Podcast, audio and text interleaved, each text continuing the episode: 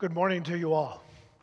I'm so glad to see some live faces here in front of me. It's so e- much easier to speak to real people than to a little um, spot on my computer, which I've been doing for the last year or more, speaking from my study at home to a little camera lens uh, in front of me and believing that people in other parts of the world can hear me. I've been working for uh, since 1992 with Vision Ministries Canada. Our focus is to plant and invigorate churches by nurturing, inspiring, and collaborating with leaders and cultivating a partnering network of churches, primarily in Canada. So, since 1992, we've been involved in well over 100 new church plants here in Canada. That's been a great joy to us. Uh, many of them now are immigrant churches. In the last, uh, since 2001, at that time we had one immigrant church that we were working with. Now we have about 40. And so many of the people who are coming to this country are starting churches so that if you go to, to Toronto and other cities as well, you will find that there are two or three immigrant churches meeting in every church. It's very hard to find a place to meet. A friend of mine, an African pastor, was trying for, had contacted a hundred different churches before he could find one that could give him a space to meet. And right now, I'm in the process of calling and trying to contact churches that might have a place for an immigrant church. So, this has been a very lively and interesting ministry going on. During this past year, uh, you know, it has everything has changed. I found I had more time on my hands, and so I wrote a book this year called Doing It Afraid. Not afraid to be afraid. And uh, so it's a collection of stories from my own life to encourage all, but especially church leaders, to do what Jesus told us to do, knowing that you will probably have to do it afraid. Jesus said, I want you to make disciples of non disciples from all around the world. Go, I will be with you. When I read that, I think that's all very good, but I'm hoping somebody will go. and many times I would say that I have done it afraid. Now, at this stage of my life, I realize that I'm speaking to many people and they don't think I'm afraid. But actually, my whole life, I have been obeying and trusting God, doing it afraid. And I want other people to learn to do that as well, to do it afraid. So I'm expecting that next Sunday we will have a quantity of those books available here for sale. And uh, I had hoped to have them today. I had spoken to Dan Allen about it, and uh, we were all ready to have them here today, but they aren't ready. So I'm hoping to bring them up uh, for next Sunday, and you will be able to get one then. The first chapter of it is uh, about a scary little church, and some of you will know it very well. Uh, I have a picture in the first chapter of this scary little church, which has, which is the log church at Wallenstein, and which is no longer there, but the picture is here, and uh, the first building at Hawkesville and I call it a scary little church because it seems to me that the people who began to meet there were the same people on Monday and Tuesday as they were on Sunday. They didn't just come together on Sunday to have services, they were the same people on Monday and Tuesday and Wednesday as they were on Sunday. That made it a scary little church for me. I want to speak with you this morning about how big is God. When I was in my late teens, we used to sing a song How big and wide his vast domain. To try to tell these lips can only start. And when I was thinking about speaking this week on this subject, I thought, it's too big. I don't know how to adequately explain how big God is. But it's important for us to understand that the universe is enormous that what God created is enormous. Voyager 1 was launched by NASA in 1977. Now it's over 14 billion miles away from planet Earth. 14 billion miles, or almost 23 billion kilometers away from Earth. So this Voyager 1 and Voyager 2 have gone out and are continuing to send back information to planet Earth. The universe is big. When we talk about the God of all creation, we're talking about a God that is huge. It seems that we wonder is he big enough to handle the political, the moral, the religious, the economic, and social chaos of today? What's going on in Afghanistan right now, people rushing to get out of that country, what's happening in Haiti with the earthquake, in Eritrea, um, refugees who are here in Elmira from Eritrea, Ethiopia, where a war is going on right now, Iran, where there is constant turmoil and tension, North Korea, Burma, Myanmar, China, the USA, even in Canada, we have our share of chaos. Is God big enough for all of that? You know that our Bible heroes had hard questions for God. Job said, God, you denied me justice, and you made me taste bitterness of soul. Bible characters were not afraid to ask hard questions. David said, How long, O Lord? Will you forget me forever? Like, have you ever thought that? That you've prayed for certain things and you'd wonder, is this ever going to happen? Is it even worth it to pray? David said, Will you forget me forever?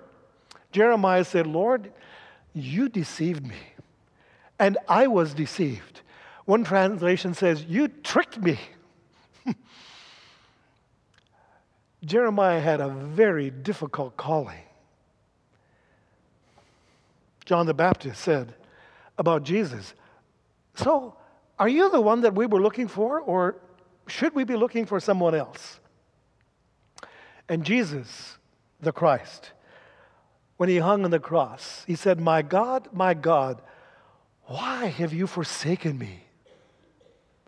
Hard questions. Isaiah speaks for God. And when I think of those men of old, those prophets who spoke on God's behalf, spoke so boldly, in the first part of his prophecy, he talked about the fact that God holds his people, his nation, Judah and Jerusalem, accountable. Those first 12 chapters, it's bang, bang, bang. He's talking to them about the fact that they are accountable to Him, that they are facing judgment, they are facing uh, the consequences of their horrible behavior. But He didn't only speak to them. He spoke to the nations around them. Chapters 13 to 39 are all about the nations around Israel. He's talking about Moab. He's talking about Egypt. He's talking about Babylon. He's talking about uh, Ethiopia. And I say to myself, so, does God hold nations accountable today? Look, what about Chile and uh, Venezuela and Japan and Zimbabwe and Thailand or Canada? Does God hold nations accountable today the way he apparently did in Isaiah chapters 13 to 39? And I believe that he does that the nations of today are accountable to God. And we're going to see that as we read the passage again from Isaiah chapter 40. From chapter 40 to verse chapter 66, he speaks words of comfort and hope to his people. Isaiah spoke for a big God. This God is Lord of all creation. It's speaking of him. And I love this wonderful chapter who? God. Who has measured the waters in the hollow of his hand? the Pacific Ocean in the hollow of his hand. Can you imagine? Or with the breadth of his hand marked off the heavens. Who has held the dust of the earth in a basket? Or weighed the mountains on the scales, on the scales and the hills in a balance? He sits enthroned above the circle of the earth, and its people are like grasshoppers. He stretches out the heavens like a canopy and spreads them out like a tent to live in. To whom will you compare me? Or who is my equal? says the Holy One. Lift your eyes and look to the heavens. Who created all these? Think about it. That spacecraft, Voyager 1, continuing on year after year. It takes very smart people to invent something like that, don't you think? Still working 44 years later. Now, don't you think that the universe itself must have a very intelligent designer? Or did it really just happen by itself? But to explore it, you need intelligence. Who created these? Who brings out the starry host one by one and calls them each by name? Because of his great power and mighty strength, not one of them is missing. He possesses all wisdom. Who has understood the mind of the Lord or instructed him as his counselor? Whom did the Lord consult to enlighten him? And who taught him the right way? Who was it that taught him knowledge and showed him the path of understanding? When we are gathered here like this today, or we're gathered at home and you're listening to me, when we talk about God, we're talking about a God who is vast. I know that there are lots of people who would like to give God a piece of their mind. Why is this happening? Lots of people have said to me, you know, my God would never do that. And they're kind of ordering God around when we are listening to the Word of God, when we listen to this description of God today, we are aware, made aware of the vastness of God. He is far above kings, rulers, and politics. Surely the nations are like a drop in the bucket. They are regarded as dust on the scales. He weighs the islands as though they were fine dust. Before him, all the nations are as nothing. They are regarded by him as worthless and less than nothing. He brings princes to naught. I remember years ago there was a man named Idi Amin who was a frightening ruler of Uganda, a ruthless, terrible leader. People wondered, how can God allow this man? But he's gone. Most people today don't remember who he was. He brings princes to naught and reduces the rulers of this world to nothing. He blows them on them and they wither, and a whirlwind sweeps them away like chaff. We become very preoccupied day by day listening to the news. What's happening around us, what world leaders are saying, what controversial things are being said. We need to remember that the God in whom we trust is far beyond any of them. The day will come and God will blow on them and they will be gone. Don't be terrified about them. Consider the God in whom we trust and in whom we, uh, in who we seek. He has chosen to save the world by the tenacious power of sacrifice. I can't imagine this when it comes to how God should save the world, lots of people would like to tell him how to do it.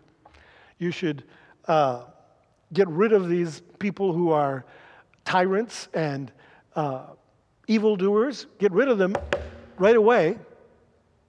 But God's will was for us to be made holy by the sacrifice of the body of Jesus Christ once for all time. So that the God who who designed this whole creation and even our own bodies. Just look at your hands and your fingers. How amazing they are. You can pick up a tiny little thing because you have fingernails, like they're important. All of these things working together.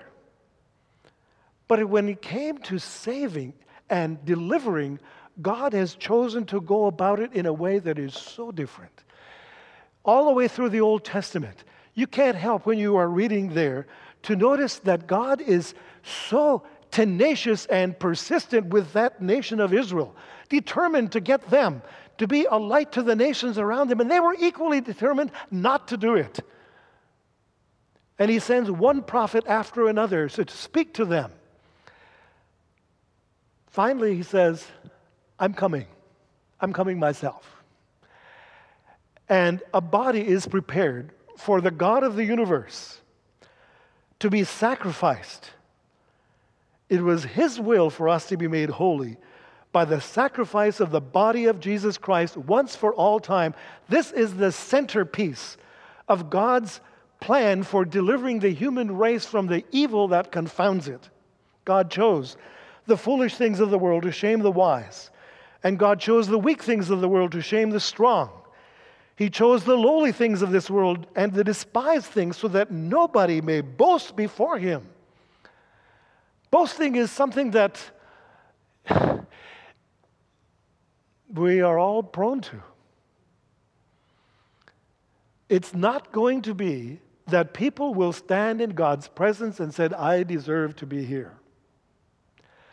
They will only be there because they have embraced this sacrifice of Jesus on the cross. They have drawn near to him. They have embraced him as their Savior and their Lord.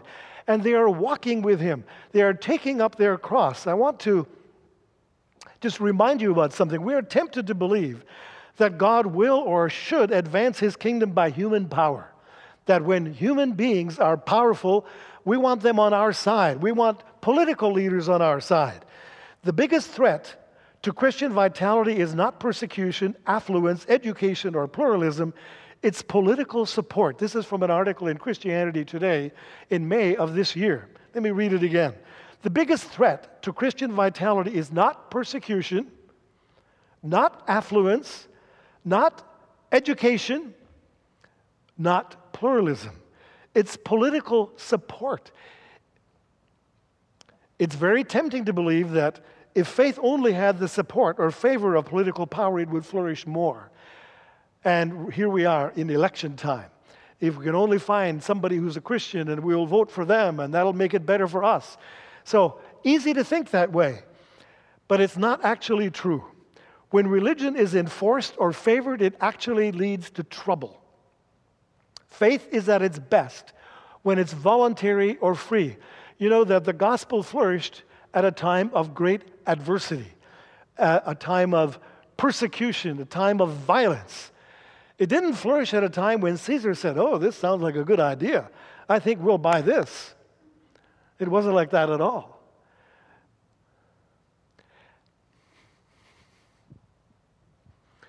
Some evidence of this. The global church that is flourishing the most is in the global south and east, in Latin America and Africa and India and China, where it is not easy. I made a mistake here. Not easy for them.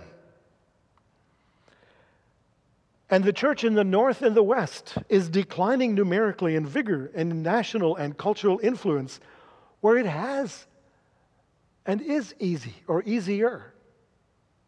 So think about this that the parts of the world where they are resistant to Christianity and the message of Christ, the gospel is flourishing.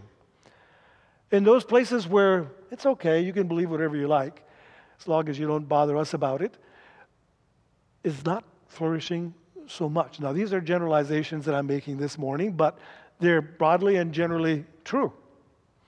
The Church of the North has some advantages, and West. The Church of the North and the West has church history. We have a long heritage. We have academic knowledge, and there are benefits to that.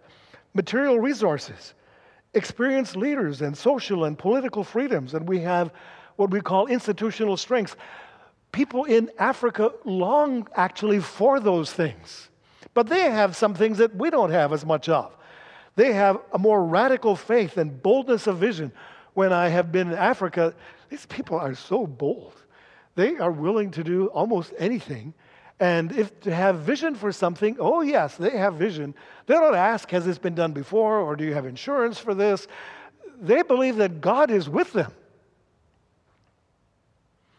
They have evangelistic fervor and belief in the power of prayer and an uninhibited joy. Again, these are generalizations. But I just want us to understand that God is not dependent on human power and political favors in order to advance his agenda. He does it by people who are willing to take up his cross and follow him. It may look like this is not accomplishing much, but in fact, when you look at the uh, at history, it has actually accomplished an enormous amount. A few recent stories. Uh, this one, I had a phone call in uh, February from uh, an African pastor I know very well. He said, Gord, my rent is going up $900 a month starting in August. I don't know what we're going to do. I also didn't know what to do. I listened to him and I prayed with him over the phone. I spoke to a Chinese man who is, both of us know well. And this Chinese pastor said, maybe we can do something about it.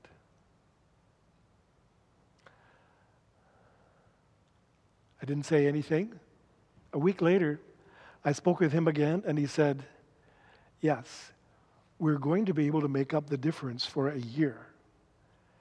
That a church that he is very close to back in China is going to provide the funds for this pastor in Toronto to cover his rent for a year. And actually, they're going to, more than that, they're going to give him more than just cover the rent. I was completely astonished. But I still didn't tell anybody because we didn't have the money in the bank. so a week later, he said, We have the money in the bank. But he said, It's actually more than they want to help. Actually, all these other new immigrant church planters, they want to help them as well. So they sent double the amount. Here is a church in China supporting church planters in Toronto. So now that I knew we had the money, I called up my African friend and I said, I told him what had happened.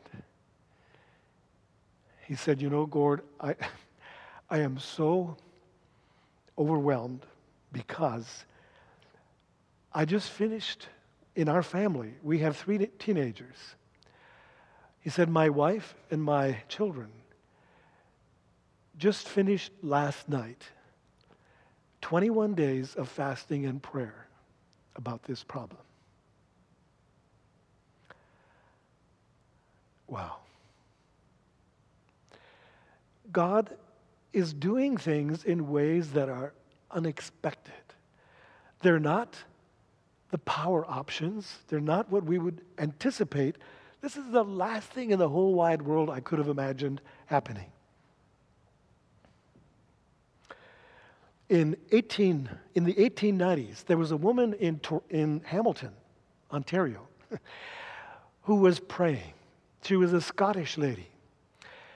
Her oldest daughter was already a missionary in China, but she was praying that her son would have some partners and that together they would go to the Sudan. And actually, in those days, they called everything that was the interior of Africa, they called it all the Sudan in those days. Today, it's more like Nigeria.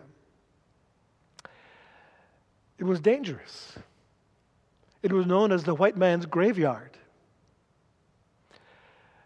But her son and two other young men, the oldest was 24, those three young men went. They, get to the, they got to the coast of the Sudan. There were some missionaries who told them there, this is not going to work. You're, this is not going to happen. This might happen, this won't even happen with your children. Maybe your grandchildren will be able to go to the interior. It was so deadly because of malaria. Nevertheless, they went. Two died. One came back. Can you imagine this person coming back to Woodside, recruiting people to go on the next missions trip? But a few years later, they went again, three more. Again, two were sick and had to return. And the one who survived was also sick and went to the UK and studied medicine and learned about quinine, which became the, the, the major medicine to treat malaria. Went a third time. This man's name is Rowland Bingham, the one who survived. And he became the founder of what was called the Sudan Interior Mission, called SIM today. In those days, there were so few Christians. Today, Sub Saharan Africa has 700 million people who name the name of Christ.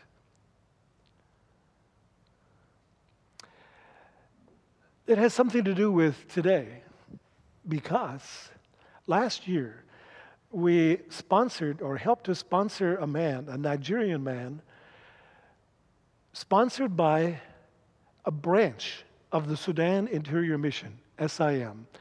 But this little branch has 8,000 churches in Nigeria, many of them large churches. And so they wanted to start, they call themselves ECWA, Evangelical Church Winning All. There's not much doubt about what they are about. They wanted to send this man, he was being trained in the U.S. Uh, a friend of mine, David Knight in Waterloo, knew about him because of his daughter who lives in Boston, where he was going to school. So we met him and sponsored him to come to Toronto to start churches among Nigerians in Toronto or in Canada. And uh, he came in the middle of COVID in December. December 1st, he landed in Toronto. And. Uh, I was helping him write an update for people who are supporting him. So he had written it up, and I was helping him a bit with the grammar and the punctuation and so on. And um, uh, he said, Do you think it would be okay if we would send this to our headquarters in Nigeria? I said, Sure. He said, Well, what about on our radio station in Nigeria? He said, They are excited about this, that we are having the opportunity to do ministry in the motherland. Canada, the motherland. For this network of churches, of 8,000 churches in Nigeria alone. So, when God does something, it may look like the sacrifice of his son was accomplishing very little. It may look like those who were following him were like nobodies. But don't kid yourself. The God who's is the God of creation, the God of the universe, the God who chose, deliberately chose to save and to deliver humankind from evil, did it in a way that is shocking and surprising to us. He calls us to follow in his steps. This is a Zoom call that I will be on, God willing, on Friday. These are all Persians. These are all people from Iran. And I know that some people in Canada are bugged about people from all around the world coming here and they're taking our jobs and all kinds of things. But I can tell you that there are churches starting among these people all over the place. And so here, these are Iranians who are church leaders and pastors. They are from Turkey, they're from Georgia, they're from the United States, from Europe, from Canada, from everywhere. They are coming together online to talk and to pray and to support each other. This is one of the most exciting things that is happening today.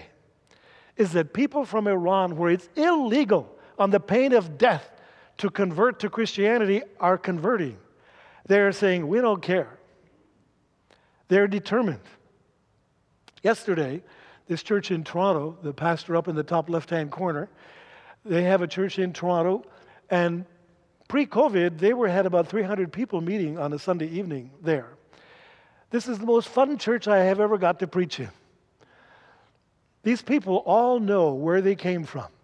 They all know that they were lost in, in darkness. They, the pastor says that when people come to our church, they often are in tears. And they ask me, why is this happening? And I say to them, I don't know. because the presence of God is among them and to be with them. So on Friday of this week, I'm planning to speak to this group of about 20 or 25 people about the furnace of affliction, about the adversity and the hardships that they may go through and that many of God's people have gone through. And that's something they've asked me to speak about on Friday. Afghanistan. My goodness. What a mess. What a shock and surprise. But there's a man in Mississauga by the name of Obed. I call him Obed the Afghan. And uh, he was a part of the Taliban in his high school years. And he said, when we graduated, they just turned us loose on the city of Kabul. And we could go out and beat people. If a woman had a little bit of hair sticking out, we could beat her. Even if she didn't have hair, we could beat her anyway. Here is a country in chaos. And Obed is exceptional at doing online ministry. So he is doing evangelism and teaching online all around the world. He is fearless. And, uh, and a few months ago, when Peter Johnson, the Nigerian, came, I got the two of them on Zoom, and Obed the Afghan was teaching Peter the Nigerian how to do ministry online. Obed is very clever on this. he knows exactly, and he wasn't only t- teaching in the technology, he said, You know, you have to phone people, you have to follow them up. It was very special. And so now he is arranging for uh, people who are willing to help support uh, refugees who are fleeing from that country. Last year, I was with Indy Jun Chin in Burma, also called Myanmar. He and his family have been living in Winnipeg since the mid 90s. And Indy is an exceptional man. When I was there, he was involved in setting up an agricultural center, bringing people from Israel through Singapore to teach the people in his home state how to do modern agriculture, setting up a school. All of this kind of under the radar because this is a country that is run by a military regime that is ruthless and kills people. So, since last November, the government, the military, has shot and killed about a thousand people who uh, were protesting against them. Indy is stuck there because of COVID and because of the coup, both. And uh, his, he's staying with his parents. His father is an invalid now, but his mother is quite feisty and uh, 78 years old. And Indy's, who, by the way, he got this name because he was helping people in Thailand escape. Uh, and uh, so his friend, and because of what he did, his friends nicknamed him Indiana Jones. And so to this day, he has the name Indy. But uh, he was thinking that maybe he should slip away into the rural part of Burma and hide from the government because he's in danger both because of COVID and because of the coup, the military coup, because they know about him. And uh, his mother said to him, Well, why would you do that? If they want to shoot us, let them shoot us in our house. What's wrong with that? I'd like you to pray for him. Pray for his safety. Would so much love for there to be a miracle that would bring him out of Burma and back to his family in, uh, in Winnipeg. But pray for him, pray together with us. A group of 10 of us are praying, have been praying for a year every Friday morning on Zoom with him uh, for his safety uh, in Burma. Uh, in India, uh, Isaac Shaw, who I've met a number of times, he's the president of Delhi Bible Institute he says that in India we have two great advantages poverty and persecution. and I'm thinking, oh, this is not what I thought. Poverty and persecution. He said, in India, people are living from day to day. They are earning today what they're going to eat tomorrow. They are in need all of the time, millions of them. And so they are responsive. They are not in the situation like in Canada where we've got a fridge full and a freezer full and and uh, we can go and get anything we want this afternoon if what we see in the fridge doesn't suit us. It's not like that. And I've been talking to people there who are, are severely persecuted. And in fact, Isaac Shaw himself said to us that we sent out teams into remote areas of India to declare the good news of Jesus there. And he said one of the teams went into a remote area and their leader, their team leader, was murdered. And they called him and they said, What should we do? Can we come back? He said, Don't come back. I'm coming.